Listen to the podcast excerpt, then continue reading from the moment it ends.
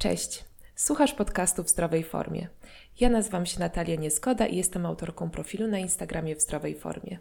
W dzisiejszym odcinku podcastu mam zaszczyt gościć Kingę Kobierzycką, która w mediach społecznościowych występuje jako insulinooporna dietetyczka. E, po wpisaniu jest to IO podkreśnik dietetyczka. Cześć Kinga, bardzo mi miło Ciebie gościć. E, cześć Natalia, mi również e, miło Cię słyszeć. Przedstaw się proszę słuchaczom. E, cześć wszystkim, ja jestem Kinga Kobierzycka, jestem dietetyczką i w swojej pracy zajmuję się głównie tematem insulinooporności oraz PCOS. Tak jak Natalia wspomniała, prowadzę profil na Instagramie oraz bloga pod nazwą Insulinooporna Dietetyczka. Dopiero go rozkręcam, ale myślę, że z czasem, z czasem pojawi się tam więcej treści. Kinga w swoich treściach przekazuje bardzo dużo wiedzy, ale też bardzo mi bliskiego, takiego zdroworozsądkowego, zrównoważonego podejścia do diety, która wydaje mi się, że szczególnie w insulinooporności takie podejście jest ważne i chyba dość rzadkie, a do tego jeszcze na podstawie własnego doświadczenia będzie mogła dużo opowiedzieć i o tym też y, mam nadzieję trochę porozmawiamy. Bo ja wychodzę z założenia, że najlepiej uczyć się w sumie na przykładach i właśnie jakbyś mogła podzielić się trochę swoim doświadczeniem, bo y, jak wiem, sama y, masz insulinooporność, u Ciebie to jest jeszcze połączone z innym, y, z innym problemem, z zespołem policystycznych jajników, tak? E, tak, to prawda. Jakbyś mogła powiedzieć, jak dawno u Ciebie zdiagnozowano te jednostki? Ogólnie jeśli chodzi o diagnozę PCOS, to diagnozę otrzymałam około 3 lat temu.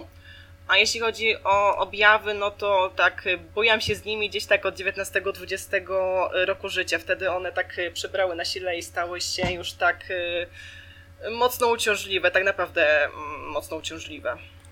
Mhm, czyli u Ciebie y, PCOS było pierwsze przed insulinoopornością, czy to jakoś Trudno jest odpowiedzieć na to pytanie. Wiesz co, y, ogólnie jeśli chodzi o PCOS i insulinooporność, to one często idą w parze i czasami ciężko stwierdzić, e, co było pierwsze. Czy pierwsze była, e, było PCOS, czy pierwsza była insulinooporność. E, w moim przypadku jeszcze nie wiem, jak dokładnie było, ponieważ będę pogłębiać diagnostykę i odnośnie PCOS i odnośnie insulinooporności, żeby wyłapać tą przyczynę, która, która to wszystko zapoczątkowała.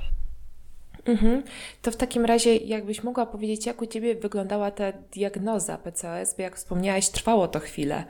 Jakieś objawy, które może Cię niepokoiły yy, i które później yy, znalazły potwierdzenie w diagnozie? E, więc tak, jeśli chodzi o objawy, no to jak już wspomniałam, e, około 19-20 roku życia stały się bardzo uciążliwe. I tak, po pierwsze, to były nieregularne miesiączki, y, i to wyglądało tak, że ja potrafiłam nie mieć miesiączki 3 miesiące do pół roku nawet. Y, po mhm. drugie, to był y, trądzik, taki bardzo widoczny i bardzo mocny trądzik. Głównie, mm, głównie na szczęce, jak jest ten obszar pomiędzy mm, na żuchwie, o właśnie, na, mhm. na żuchwie, to głównie tam właśnie był, miałam miałam dużo tych ropnych wykwitów. No do tego jeszcze właśnie dochodzi przytłuszczająca się cera, przytłuszczające się włosy i to wszystko jest objawem nadmiaru androgenów. Mhm. Tak, bo możemy jeszcze w ogóle wytłumaczyć, bo może niektórzy nie wiedzą, czym jest zespół policystycznych jajników. E, więc ogólnie e, zespół policystycznych jajników to jest e, schorzenie dosyć różnorodne, bo właśnie, tak jak już mówiłam, i dotyka właśnie kwestii miesiączek, i dotyka kwestii skóry, włosów, właśnie ogólnie jeśli chodzi o diagnostykę, to wyróżnia się trzy kryteria i pierwszym, pierwszym z nich są nieregularne owulacje które mogą, ale nie muszą prowadzić do nieregularnych miesiączek. U mnie właśnie było już na tyle zaawansowane, że doszło do e, nieregularnych miesiączek. E, drugim e, kryterium jest nadmiar androgenów, czyli może się objawiać trądzikiem, takim mocnym, widocznym trądzikiem, nadmiernym owłosieniem, czyli hirsutyzmem, gdzie włosy pojawiają się w miejscach typowych dla mężczyzn, czyli na przykład na przykład Górna Warga, Podbródek, tak zwana ścieżka, czyli to jest ten obszar, obszar pod pępkiem. Tutaj wyrastają takie mhm. ciemne woski i one tworzą tak zwaną ścieżkę. Na plecach, na, na dekolcie. To są właśnie takie miejsca, których owocie nie pojawia się u mężczyzn, a jeżeli kobieta ma nadmiar androgenów, to pojawia się także w tych, w tych miejscach. I trzecim kryterium y, są policystyczne jajniki. Jest to taki charakterystyczny y, obraz jajników na USG, y, gdzie mamy, no właśnie, zespół nazywa się policystyczne jajniki, ale to tak naprawdę nie są cysty takie, takie no bo cysty się kojarzą tak dosyć negatywnie, a to tak naprawdę są takie, no ogólnie na USG widzimy, widzimy właśnie takie, e, takie powiększone, no właśnie takie alacysty. One nie są cystami, ale właśnie tak tak wyglądają. I to właśnie jest charakterystyczne, że y, w jajniku widać y, około kilkunastu właśnie takich y, w cudzysłowie cyst. I jeśli chodzi o PCOS, to żeby zdiagnozować PCOS, to trzeba, to trzeba spełnić dwa z tych trzech kryteriów. Mhm. Dobra, to wracając jeszcze do Twojej historii, po zaobserwowaniu u siebie tych objawów, co dalej? Zgłosiłaś się do lekarza? Jak to dalej wyglądało? E, więc to było tak, że poszłam do ginekologa z innym problemem, ponieważ dostałam e, infekcji grzybiczej i poszłam z tą infekcją grzybiczą do ginekologa i przy okazji wspomniałam, że, że mam nieregularne e, miesiączki. No, ginekolog tak w sumie z leksze olał temat, po prostu przepisał mi antykoncepcję hormonalną i, no i ta pierwsza wizyta na tym się, na tym się skończyła. No i dobra, no dostałam tą antykoncepcję hormonalną, no ją, no nie powiem, cieszyłam się, bo miesiączki, w cudzysłowie miesiączki, bo to jest krwawienie z odstawienia. Yy, miałam miesiączki i yy, cieszyłam się, ponieważ przestały być bolesne, bo nie wspomniałam, że te miesiączki miałam na tyle bolesne, że, yy, że kilka godzin byłam wyjęta z życia, po prostu zwijałam się z bólu i no nieciekawie ogólnie. Więc cieszyłam się po prostu, że, że te miesiączki przestały być bolesne i no też ten trądzik się zmniejszy pod wpływem tej antykoncepcji. No i przez, no, przez jakiś czas tą antykoncepcję yy, brałam. Yy, skończyłam studia licencjackie, poszłam na studia magisterskie do Łodzi. Yy, tylko nie pamiętam, czy, czy ja wtedy odstawiłam. Tak, ja chyba odstawiłam tą antykoncepcję, no i oczywiście wszystkie objawy znowu wróciły, znowu miałam e, trądzik, nieregularne miesiączki, więc poszłam do ginekolożki w Łodzi. No i też właśnie powiedziałam o tych objawach, no tam e, jakieś podstawowe badania hormonów mi e, zaleciła. E, no i też znowu wróciłam do tej antykoncepcji hormonalnej i, no i znowu przez, przez jakiś czas ją brałam, z tym, że wtedy już tak e, zaczęłam dowiadywać się, czym w ogóle jest ten zespół politycznych jajników i tak zaczęłam podejrzewać, że może to by było to, ale no ale też nie miałam tej diagnozy i tak no miałam podejrzenia, ale nie byłam pewna. No i diagnozę dostałam u trzeciego ginekologa, y, który no, zrobił mi USG jajników. Wyszło właśnie w obrazie, że mam policystyczne jajniki. Y, no i te dwa pozostałe kryteria też, czyli y, nieregularne owulacje prowadzące do nieregularnych miesiączek, no i objawy nadmiaru mm, androgenów, więc, więc mam pełen komplet, że tak się wyrażę. No tak, a i później pojawiła się insulinooporność, albo przynajmniej tak, właśnie jak ona została rozpoznana? Czy miałaś jakieś takie objawy, które Cię niepokoiły, czy po prostu skierowano Cię na badania, na krzywą insulinową i tak dalej i tam wyszło? Yy, z insulinoopornością było tak, że właśnie dostałam diagnozę PCOS i ginekolog powiedział, że yy, tak na 90 parę procent mam też yy, insulinooporność, ponieważ no właśnie te wszystkie trzy kryteria spełniam, a w tym przypadku ta insulinooporność bardzo często idzie w parze z PCOS.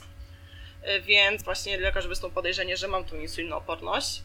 I e, ja zrobiłam sobie na własną rękę tą e, krzywą glukozową-insulinową, z tym, że e, ja już wtedy brałam antykoncepcję hormonalną i ona wyszła w porządku, więc. No ale właśnie mhm. ta antykoncepcja hormonalna, no. Mm, spowodowała, że to nie były miarodajne wyniki, więc jak teraz będę odstawiać antykoncepcję, to ponowię tą krzywą właśnie i. No i sprawdzę, jak to wygląda bez, bez brania antykoncepcji. Mhm. Dla takiej osoby, która powiedzmy no, nie ma insulinoporności, zakładam, że sporo słuchaczy jednak nie, nie mierzy się z tym problemem, czy jakieś takie odczucie, jakbyś mogła opisać, czy to czujesz się jakoś inaczej, czy jak to się na co dzień y, objawia? No właśnie ja mam na tyle specyficzną sytuację, że no mnie to się e, właśnie objawia tym e, PCOS-em, a tak, a tak ogólnie to jeśli chodzi o objawy insulinooporności, które można, można spróbować u siebie wyłapać, jeżeli mamy takie podejrzenie, to to na przykład jeżeli, jeżeli zjemy posiłek, który ma dużo węglowodanów, na przykład zjemy sobie jakieś spaghetti z białym makaronem, jakimś E, sosem pomidorowym bez, e, bez mięsa, to po takim posiłku czujemy się senni. Po takim obiadku mhm. najchętniej byśmy się położyli spać, ucięli sobie drzemkę, pospali pół godziny. Mhm. E, też po takim posiłku możemy mieć ochotę na, na coś słodkiego. Zjemy taki obiad, po jakimś czasie mamy ochotę na słodkie, no taką straszną ochotę na słodkie, no coś byśmy słodkiego zjedli. A w takim razie te objawy PCOS, czy na co dzień jeszcze masz jakieś takie wyraźnie doskwierające? E, wiesz co, z racji tego, że biorę tą antykoncepcję hormonalną, to e, tych objawów nie mam, ale właśnie no już to, tego doświadczałam, że jak odstawiałam antykoncepcję, no to niestety, niestety wszystko wracało. Powiedzmy, pojawia się diagnoza insulinooporność i mogę sobie wyobrazić, że w wielu osobach pojawia się również razem z tym przerażenie. Wychodzi na to, wiele osób myśli, że musi całkowicie wywrócić do góry nogami swój dotychczasowy styl żywienia. I Jasne, że trzeba zwracać uwagę na dietę. I jak to było w Twoim przypadku? Czy faktycznie byłaś przerażona? Czy musiałaś wprowadzać duże zmiany w dotychczasowym stylu żywienia? Znaczy, u mnie to było tak, że z racji studiowania dietetyki ja y, zmiany w swoim żywieniu zaczęłam już wprowadzać właśnie na tych studiach, tak? I większą tą wiedzę y, na temat żywienia zdobywałam, tym tak właśnie stopniowo te nawyki sobie sobie wprowadzałam. Y, jadłam więcej warzyw, lepiej komponowałam swoje posiłki, więc to było takie. No wtedy to jeszcze nie wiedziałam o tej insulinooporności, więc po prostu starałam się zdrowo odżywiać. Więc nie startowałam tak z zupełnego poziomu, że mam nieogarniętą dietę i w ogóle muszę wszystko przewracać do góry nogami, tylko no już jakąś tam wiedzę miałam, jakieś nawyki zdrowe miałam, tylko po prostu musiałam to, no musiałam to po prostu dalej rozwijać, ale już pod kątem tej y, insulinooporności. A tak jeszcze y, odnośnie tych objawów, bo y, y, wspomniałam właśnie o tej, o, o tej ochocie na słodkie i y, właśnie senności po posiłku z węglowodanami, ale też E, też jednym z objawów, e, niektórzy to określają takie tycie z powietrza, że e, nie zmieniamy swoich nawyków żywieniowych, wszystko robimy tak jak zwykle i nagle zaczynamy, no nagle w cudzysłowie, zaczynamy tyć. Tak dosłownie znikąd. Też innym objawem jest tak zwana mgła umysłowa, czyli mamy problemy z pamięcią, problemy z koncentracją, E, zapominamy rzeczy, które wcześniej pamiętaliśmy albo które powinniśmy pamiętać. E, ja na przykład niestety mam ten problem i no jest, mhm. to, jest to uciążliwe, ponieważ e, no zdarza mi się, że e, potrzebuję jakiejś informacji, muszę ją sobie przypomnieć i pustka. I, i nie pamiętam po mhm. prostu. Rozumiem. Wcześniej nawiązałam jeszcze do tych słodyczy, bo ja myślę, że właśnie wiele osób głównie z tym jakby kojarzy, że jak pojawia się diagnoza insulinooporność, to nie można jeść słodyczy i Ty swego czasu trochę z tym u siebie na profilu, e, wydaje mi się, że polemizowałaś. I właśnie chciałam do tego nawiązać. Jak to jest z tymi słodyczami przy insulinooporności? Można je jeść, czy nie można? Jeśli już, to jak często? Ogólnie jeśli chodzi właśnie o te słodycze insulinooporności, to e, kiedy ja zaczęłam zdobywać wiedzę na temat insulinooporności, to królowało właśnie takie podejście bardziej restrykcyjne, czyli masz insulinooporność, to zapomnij w ogóle o czekoladzie, o cieście z białej mąki, o ponczusiu, e, o wszystkich po prostu słodyczach. Nie, nie możesz, bo masz insulinooporność i, i to ci szkodzi, nie? I właśnie no, na przestrzeni lat i e, bo też ogólnie podejście do tej zdrowej diety się zmieniło właśnie z takiego restrykcyjnego podejścia na, na bardziej luźne, intuicyjne. Coraz częściej się mówi o tej zasadzie 80 do do 20, czyli przez 80% jedzenia y, nisko przetworzonego i 20% takiego bardziej rekreacyjnego i też widzę, że to podejście do insulinooporności też się, z, też się zmienia, też właśnie dąży w tym kierunku bardziej, bardziej właśnie luźnym, bez takiej e, spiny, restrykcji. No i się okazuje, że jednak trochę tych słodyczy można jeść. Mhm. I podobnie z białym makaronem czy z białym chlebem też jest na te produkty miejsce w diecie od czasu do czasu? E, jest, z tym, że właśnie jeśli chodzi o insulinooporność, to można je włączyć, tylko dobrze jest, e, dobrze jest je dobrze zbilansować. E, to znaczy, tak jak wspomniałam też wcześniej, makaron białym, białe spaghetti z sosem pomidorowym, tak niekoniecznie, ale jeżeli, jeżeli dodamy do tego makaronu jakieś mięso mielone i trochę tłuszczu, no to już się zrobi nam zbilansowany posiłek, który tak y, nie podniesie tego y, poziomu insuliny. No i też trzeba zwracać uwagę na porcję, że żeby to nie był kopiasty talerz y, makaronu, tylko taka no, mniejsza porcja po prostu. Mhm, mhm, rozumiem. E, a z jakimi mitami na temat właśnie insulinooporności najczęściej się spotykasz i może chciałabyś tu teraz obalić? Czy to w, w mediach społecznościowych, czy wśród znajomych, rodziny? No to właśnie to te wspomniane wcześniej słodycze, że mając insulinooporność e, absolutnie żadnych słodyczy e, jeść nie wolno, bo, bo to nie jest tak, że my insulinooporność dostajemy od zjedzenia kostki czekolady czy jednego pączka. E, to jest bardziej złożona kwestia i racja, ta dieta może się przyczynić do rozwoju insulinooporności, ale to nie jest tak, że od, od pączka zjedzonego raz na jakiś czas dostaniemy insulinooporność. Mhm. A, czyli może być tak, że ogólnie od jedzenia nadmiaru słodyczy może się mm, z czasem rozwinąć problemy z tolerancją e, właśnie Tak, glukozy. jeżeli to jest takie długotrwałe przejadanie się słodyczami, to owszem, ta insulinooporność e, może się rozwinąć. Zwłaszcza jeżeli dojdzie do tego nadmiar tkanki tłuszczowej czy, czy nadwaga, bo też jest, i właśnie to jest kolejny mit, że insulinooporność jest tylko u osób z nadwagą i otyłością, bo E, bo tak nie jest, bo insulinooporność może wystąpić też u osób e, szczupłych, które mają e, wagę w tym zakresie BMI w normie, ale mhm. może być tak, że, bo jest coś takiego jak skinny fat, czyli osoba jest, właśnie ma prawidłową wagę, jest szczupła, ale ma nadmiar tkanki tłuszczowej, zwłaszcza tej, tej brzusznej.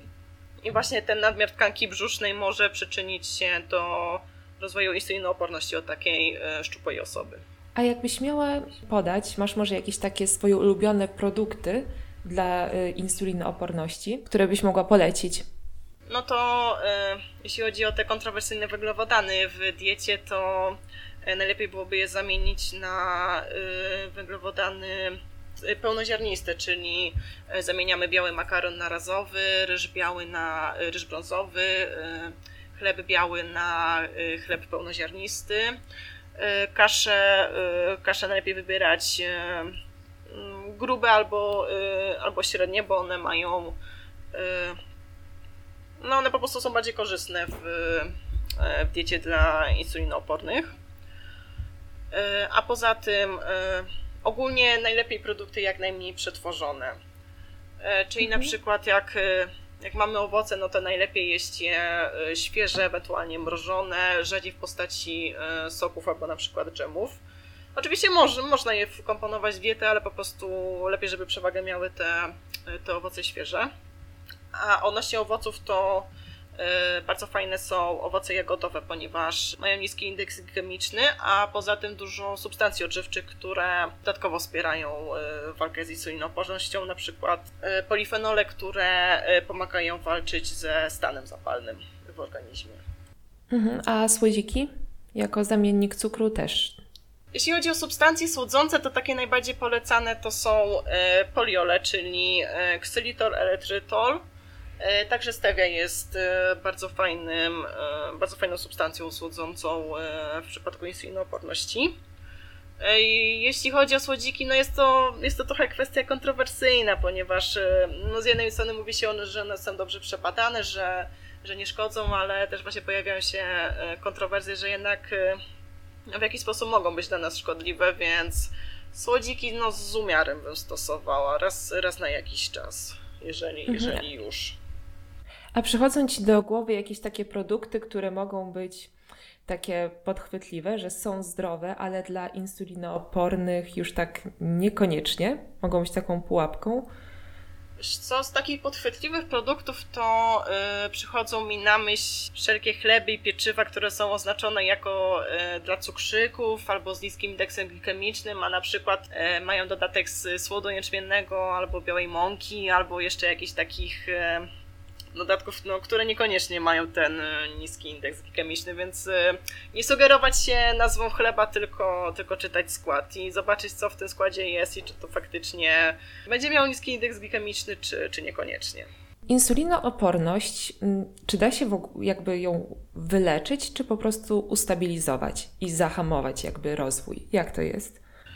E, myślę, że to zależy od przyczyny tej insulinooporności, mhm. ponieważ e, jeśli ta insulinooporność jest e, wywołana naszym stylem życia, czyli właśnie tą nieprawidłową dietą czy niską aktywnością fizyczną, to, to mogę powiedzieć, że można ją wyleczyć, ponieważ jeżeli ogarniemy kwestię diety i aktywności fizycznej, to, to tą insulinooporność można cofnąć. A jeżeli chodzi o takie kwestie. Ponieważ można mieć też skłonności genetyczne do, e, do tej insulinooporności i tutaj już jest e, no, nieco inaczej, bo no, te skłonności genetyczne zawsze z nami będą i po prostu po prostu trzeba tak, e, no, tak ułożyć dietę czy aktywność fizyczną, żeby właśnie nie, żeby te skłonności genetyczne się nie, nie ujawniały, tak, bo no, genów swoich nie zmienimy, możemy tylko tylko na nie wpływać, więc po prostu musimy tak na nie wpływać, żeby ta insulinooporność się e, nie ujawniała. Mhm. A w przypadku policystycznych jajników, jak to jest? Tego już się nie da cofnąć. E, z tego co czytałam, no to niestety no z policystycznymi, policystycznymi jajnikami jest tak, że tego się raczej nie da tak y, w standardowym y, rozumieniu wyleczyć. Właśnie można tylko y, te objawy minimalizować albo mhm. no, wyeliminować, ale jeżeli znowu wrócimy do, do nieprawidłowej diety czy aktyw, no, małej aktywności fizycznej, to niestety te objawy, objawy wrócą. I jeszcze nawiązując do tych policystycznych jajników, bo coraz więcej osób, naprawdę bar- coraz więcej młodych dziewczyn jest diagnozowane z, to, z tym zaburzeniem. E, czy są jakieś, mm, znasz może czynniki, które predysponują do rozwoju policystycznych jajników, czy po prostu to nie ma jakichś szczególnych wyznaczonych jeszcze?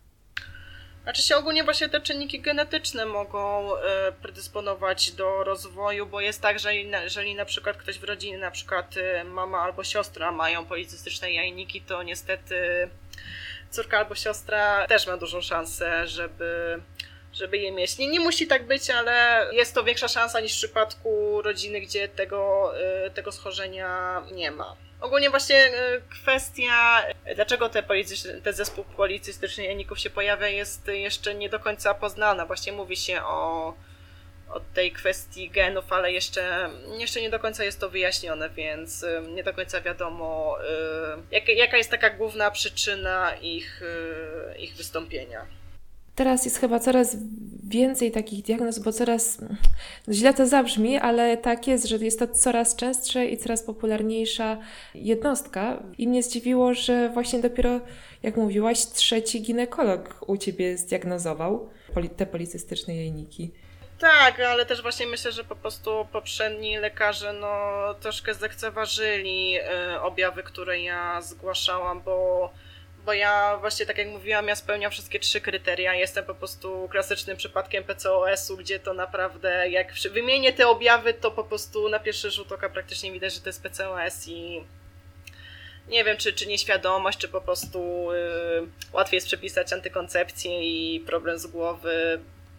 Ciężko mi powiedzieć, no. No ale mhm, racja, ta, świad racja, ta świadomość jest coraz większa, coraz więcej właśnie osób ma świadomość, że coś takiego istnieje, jakie mogą być objawy i jeżeli te objawy zauważy, to po prostu pójdzie do ginekologa. No ja, ja, ja wtedy byłam totalnie ciemna, ja nie wiedziałam, ja nie wiedziałam, co się ze mną dzieje, dlaczego to się dzieje i, i w ogóle co jest, dlaczego tak. Dlaczego inne dziewczyny mają normalne miesiączki, a u mnie takie w cały świat po prostu. Rozumiem. A już trochę rozmawiałyśmy o żywieniu w insulinooporności, a jak to jest w zespole policystycznych jajników? Czy tutaj obowiązują takie standardowe zasady zdrowego żywienia, czy coś tutaj jednak inaczej? Znaczy tak, jak najbardziej e, te zasady zdrowego żywienia można włączyć i właśnie e, w dużej części przypadków e, to PCOS idzie w parze z insulinoopornością, więc mhm. jak najbardziej te zalecenia dla insulinooporności można tutaj zastosować i, i będą, będą bardzo fajne efekty. I jakieś takie jeszcze zmiany w stylu życia poza, poza dietą, które by były wskazane? E, no to tak jak już wspomniałam, e, aktywność fizyczna, jeżeli e, mamy taki typowo siedzący tryb życia, że mamy na przykład pracę biurową, siedzimy 8 godzin i po tej pracy też niewiele tego ruchu jest, to spróbować to zmienić, nawet małymi krokami, czyli na przykład jeżeli mamy możliwość, to do tej pracy chodzić na pieszo albo jeździć na rowerze, albo mhm. jak wrócimy z pracy, to udać się na, na spacer, albo po prostu starać się nawet małymi kroczkami jakąkolwiek tą aktywność fizyczną y, wdrażać. I też y, takim mm, niedocenianym elementem jest sen, czyli dobrze się zregenerować, dobrze się wyspać. E, też badania mówią, że, zaburzenie rytmu dobowego właśnie może wpływać na rozwój insulinoporności i z tego co kojarzę, to już nawet taka jedna zarwana noc może obniżyć wrażliwość na insulinę. Więc jeżeli na przykład mamy pracę zmianową i po prostu regularnie te noce zarywamy, to no niestety, ale jest większe ryzyko insulinooporności. O, to jest akurat bardzo ciekawe. To jeszcze tak będziemy się już zbliżać ku końcowi, ale jeszcze takie jedno pytanie, bo jestem sobie w stanie wyobrazić, że wiele młodych dziewczyn, które usłyszy pewnego dnia diagnozę policystycznej jajniki czy insulinooporność, będzie przerażona. Czy mhm. mogłabyś Właśnie, co byś powiedziała takim dziewczynom? E, powiedziałabym, że no ja też. E, ja też byłam trochę przerażona, bo z jednej strony dostałam tę diagnozę i wszystkie kropki się połączyły, wszystkie objawy stały się jasne, co z czego wynika i dlaczego, a z drugiej strony tak myślę, kurczę, no, no i co dalej, no, przez e, ileś kolejnych lat mam się użerać z nieregularnymi miesiączkami, trądzikiem i i tymi wszystkimi objawami i tak myślę, kurczę, no ojejku, no jakby co, co teraz? Znaczy się, no teoretycznie, teoretycznie wiem, co robić i, yy, i tą wiedzę mam, aczkolwiek powiem Ci szczerze, że no nie wiem, czy mogę powiedzieć, że już tak do końca zaakceptowałam yy, PCOS i insulinooporność, ale myślę, że zmierzam w dobrym kierunku, ale, no, ale nie powiem, no jakiś czas mi to zajęło, bo bo to faktycznie może przewrócić życie do góry nogami i to dotyka takich bardzo ważnych aspektów naszego życia, jak, e, jak właśnie e, płodność, no bo e, nieregularne owulacje i miesiączki no, mogą się równać problemom zajścia w ciążę. Jeżeli dziewczyna, kobieta chce zostać matką i ma z tym problem, no to no, może czuć się z tym po prostu źle, że nie udaje się w tą ciążę zajść, czy też, czy też dotyka kwestii wyglądu, bo no, no nie czarujmy się, no żyjemy w takich realiach, a nie innych i ten wygląd, no ten wygląd jest ważny i jest na to kładziony nacisk, więc y, no mając taki mocny trądzik, czy, czy nadmierne owłosienie, czy problemy z tłustą cerą i włosami, to, to nie wpływa dobrze na, na psychikę i na samoocenę y, takiej osoby, no tym bardziej, że sama wiem, wiem jak to jest i no faktycznie to, to jest ciężkie, jest ciężkie do zaakceptowania, ale myślę, że da się tylko po prostu, no trzeba pewne rzeczy w głowie przerobić, przemyśleć, jeżeli potrzeba, to może, może pójść do psychoterapeuty i, i przepracować pewne rzeczy, jeżeli to faktycznie jest bardzo problematyczne. Myślę, że da się to zaakceptować i nauczyć się z tym żyć, tylko no troszeczkę czasu i wysiłku może to może potrzebować. Tak, czyli tutaj kwestia czasu dla, dla zaakceptowania jak najbardziej. Dobra, to dziękuję Ci bardzo za to, że chciałaś wystąpić w tym odcinku podcastu. A ja dziękuję bardzo za zaproszenie mnie. Proszę. I na miarę na Kingę, na jej media społecznościowe i na bloga też zostawię w opisie. I dziękuję Wam bardzo za wysłuchanie tego odcinka i do usłyszenia.